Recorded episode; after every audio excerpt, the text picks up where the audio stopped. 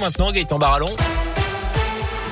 Bonjour Jérôme, bonjour à tous. Elle a eu le coup de pouce du gouvernement pour les gros rouleurs. Face à la hausse des prix des carburants, l'exécutif a décidé de relever le barème de l'indemnité kilométrique de 10% pour les foyers imposables. Annonce hier de Jean Castex.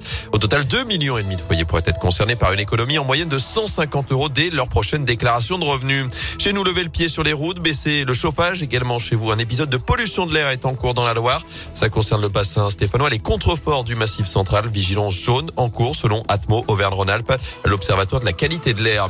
Une famille entière relogée à Lorette en cause cet incendie ce matin dans le garage de leur maison. Ça s'est passé aux alentours de 5h30. Plus d'une vingtaine de pompiers sont sur place. Un couple et ses trois enfants de 17, 18 et 20 ans ont pu sortir avant l'arrivée des secours pour se mettre à l'abri. À retenir aussi ce nouveau record, triste record en France. Plus de 500 000 cas positifs au Covid détectés en 24 heures avec la barre aussi des 30 000 malades hospitalisés qui a été franchie. C'est du jamais vu depuis le mois d'avril dernier malgré la baisse actuelle du nombre de patients en soins critiques.